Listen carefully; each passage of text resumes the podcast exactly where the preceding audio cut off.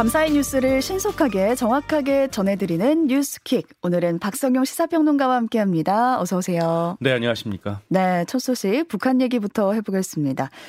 또다시 도발을 재개했는데 어젯밤에 군용기를 동원해서 위협 비행을 했고요. 오늘 새벽에는 탄도미사일을 또 발사했습니다. 네, 그렇습니다. 합동참모본부는 북한이 오늘 새벽 평양 순안에서 이 단거리 탄도미사일 한 발을 발사했다고 밝혔는데요. 현재 사거리와 고도, 속도 등 재원을 분석하고 있습니다. 네, 어젯밤 도발부터 좀 차근차근 짚어주실까요? 네, 앞서 어젯밤 10시 반부터 오늘 새벽 0시 20분까지 군용기 10여 대로 전술 조치 선 이남에서 위협 비행을 벌였는데요. 그러니까 비행에 나선 직후에 탄도미사일을 발사한 겁니다. 북한 군용기는 이 전술 조치선 이남 서부 내륙 지역에서 9.19 군사합의에 따라 설정한 비행 금지 구역 북방 5km 인근까지, 또 동부 내륙 지역에서는 비행 금지 구역 북방 7km 서해 지역에서는 이 북방 한계선 북방 12km까지 각각 접근했다가 북상했습니다. 자, 이에 우리 공군은 F-35A 스텔스 전투기를 포함한 공군 전력을 긴급 출격시켜 대응 기동을 했고요. 네. 이 추가적으로 후속 지원 전력과 방공포 대전력을 통해서 만반의 대응 태세를 유지했습니다. 네, 북한의 입장은 나왔습니까? 네. 이 북한은 단거리 탄도미사일을 발사하면서 한국군의 포사격에 대한 대응 군사행동임을 주장했는데요. 오늘 새벽 조선중앙통신에 따르면 조선인민군 총참모부 대변인 명의 발표에서 우리 군이 어제 인민군 제5군단 전방지역에서 10여 시간에 걸쳐 포사격을 감행했다고 규탄하면서 강력한 대응 군사행동 조치를 취했다라고 주장을 했습니다. 네. 자, 이로써 북한은 올해 들어 탄도미사일을 24차례, 순항미사일을 3차례 발사했는데요. 윤석열 정부 출범 이후 미사일 발사로만 보면 13번째입니다. 네, 굉장히 많이 계속해서 도발을 하고 있는 상황이고, 서해상에서 북한에 의해 피살된 공무원 이모씨 사건 얘기도 좀 해보겠습니다. 2020년에 벌어진 사건인데 감사원이 중간 감사 결과를 발표했다고요. 네, 그렇습니다. 감사원은 지난 6월부터 청와대 국가안보실과 국방부, 국정원, 해양경찰청 등 이 9개 기관을 상대로 감사를 벌여왔는데요. 그 중간 감사 결과를 내놓았습니다. 네. 일단 문재인 정부가 이 공무원 이 씨의 자진월북을 근거 없이 단정지었다는 게 결론이고요. 서훈 당시 청와대 국가안보실장과 박지원 전 국가정보원장, 서욱 전 국방부 장관 등 20명에 대해 대검찰청에 수사를 요청했습니다. 해당 기관들이 위기 대응 매뉴얼에 따른 조치를 제대로 이행하지 않았다고 봤는데요. 특히 안보실은 이 씨가 피살 소각됐다는 사실을 인지했지만 문재인 전 대통령에게는 이 사실을 제외한 채 보고한 것으로 파악을 했습니다. 감사원은 빠른 시일 내에 감사위원회 의결 등을 거쳐서 이 관련 공무원에 대한 엄중 문책 등의 조치를 할 계획이라고 설명했는데요. 자, 이런 가운데 서해 공무원 피격 사건을 둘러싸고 지난 정부의 장관급 인사가 처음으로 소환됐는데요. 네. 이 먼저 서욱 전 국방부 장관이 검찰에 조사를 받았습니다. 네, 이를 두고 아마도 여야가 또다시 맞붙을 것 같습니다. 그렇습니다. 여야가 정치감사 논란을 벌이는 와중에 이 감사원이 전격적인 수사에 의뢰 조치에 나서면서 이 신구 정권 간의 정면 충돌이 불가피해진 상황입니다. 네. 이 감사원이 특히 감사위원회 의결도 거치지 않은 채 어제 저녁에 갑자기 발표한 것부터 논란이 불가피해 보이는데요. 앞서 최재해 감사원장은 이 대통령 지원기관이라면서 감사원의 독립성을 부정했고, 이 유병호 사무총장은 국정기획수석과 문자메시지를 주고받은 사실이 드러나서 중립성 논란을 빚기도 했었는데, 네. 이 정치적 의혹을 불식시키지 못한 채 내놓은 감사 결과에 대해서 파장이 커질 것으로 보입니다. 네. 또 이준석 전 국민의힘 대표의 성상납 의혹 사건을 수사한 경찰이 이 전 대표를 무고 혐의로 검찰에 넘길 방침이라고요. 네, 이른바 이준석 성접대 의혹은요, 작년 말 이 김성진 아이카이스트 대표가 이준석 전 국민의힘 대표에게 2013년 2차례 성접대를 했다고 폭로해서 시작됐는데요. 이 전 대표가 받은 혐의는 2번의 성접대와 직접 연결된 성매매 처벌법 위반과 알선수재, 자, 그리고 이 전 대표가 관련 의혹을 없애려고 시도했다는 증거인멸, 또 이 의혹을 알린 사람들을 허위로 고소했다는 무고 혐의입니다. 네. 앞서 경찰은 성매매 처벌법 위반 혐의에 대해서는 공소권이 없다고 판단했고요. 알선 수재에 대해서는 증거 불충분으로 불송치 결정을 내렸습니다. 이제 두 가지 혐의가 남은 상황이었는데 경찰이 이 가운데 무고 혐의에 대해 기소 의견, 즉 혐의가 있다는 의견으로 검찰에 송치하기로 결론을 낸 겁니다. 네, 그럼 이렇게 되면은 결국에 경찰이 성상납 의혹이 사실상 있었다 이렇게 인정하는 게 되는 거잖아요. 네, 그렇습니다. 일단 무고죄는 다른 사람이 형사처분이나 징계처분을 받게 할 목적으로 허위 사실을 신고했을 때 성립하는데요. 네. 이 전 대표는 성상납 의혹을 처음 제기한 가로세로 연구소의 강용석 변호사 등을 이 허위 사실 유포에 의한 명예훼손으로 고소했는데 경찰이 이 부분을 무고죄에 해당한다고 판단한 겁니다. 자, 그래서 말씀하신 대로 이 경찰이 이렇게 무고죄를 인정했다는 건 경찰이 이 전 대표의 성접대 의혹의 실체를 사실상 인정한 것으로 해석되는데요. 네. 파장이 커질 전망입니다. 네, 그럴 것 같습니다. 문재인 전 대통령을 김일성주의자라고 발언한 김문수 경제사회노동위원회 위원장을 둘러싼 논란 커지고 있습니다. 네, 그렇습니다. 김문수 위원장은 어제 CBS 김현정의 뉴스쇼에 출연해서 해당 발언에 대한 사과 의지가 없음을 밝히면서 자신의 의견을 고수했죠. 네. 이에 민주당은 격앙된 반응을 보였는데요. 이 김 위원장의 사퇴와 윤석열 대통령의 사과를 촉구했고요. 국회의 모욕죄나 위증죄 등으로 고발을 검토하고 있다고 밝혔습니다. 자, 관련해서 전국 민주노동조합 총연맹이 논평을 냈는데요. 극단의 이분법적 사고에 대해 지지는 고사하고 동의할 사람이 얼마나 되겠느냐고 했고요. 김문수 씨의 생존 방식은 결국 색깔론이냐고 반문했습니다. 자, 그리고 국민의힘은 일단 여론 추이를 지켜보겠다는 입장인데요.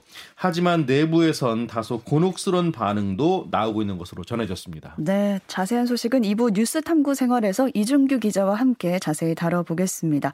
사회 뉴스로 가보겠습니다. 오늘 17일에 출소하는 미성년자 성폭행범 김근식 어디서 거주하게 될까 이걸 다 주목하고 있었는데 네. 출소 뒤에 갱생시설에서 거주할 가능성이 커졌다고요. 네, 현재로서는 그렇습니다. 네. 자, 김근식은 지난 2006년 5월에서 9월 수도권에서 미성년자 11명을 성폭행한 혐의 등으로 15년을 복역하고요. 오는 17일에 출소하는데요. 이 법무부는 김근식의 거주지를 한국법무보호복지공단의 경기도 한 집으로 유력하게 검토 중인 것으로 알려졌습니다. 자, 한국법무보호복지공단은 법무부 산하의 갱생시설인데요. 이 출소자에게 숙식을 제공하고 직업훈련 같은 이 사회복귀를 도와주고 있습니다.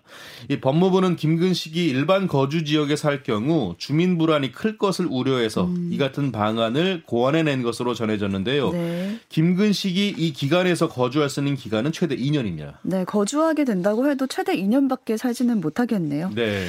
네, 며칠 전에 가수 신혜성 씨가 서울 도심에서 음주 측정을 거부해서 경찰에 붙잡혔는데 입건 혐의를 보니까 3개가 됩니다. 네, 그렇습니다.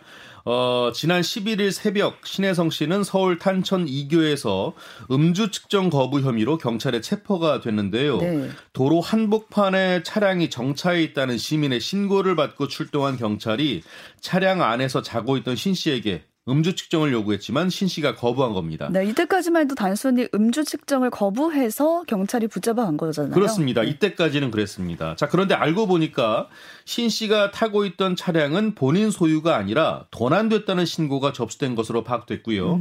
이렇게 해서 음주 측정 거부 그리고 차량 절도 혐의를 받아 경찰의 조사를 받아왔습니다.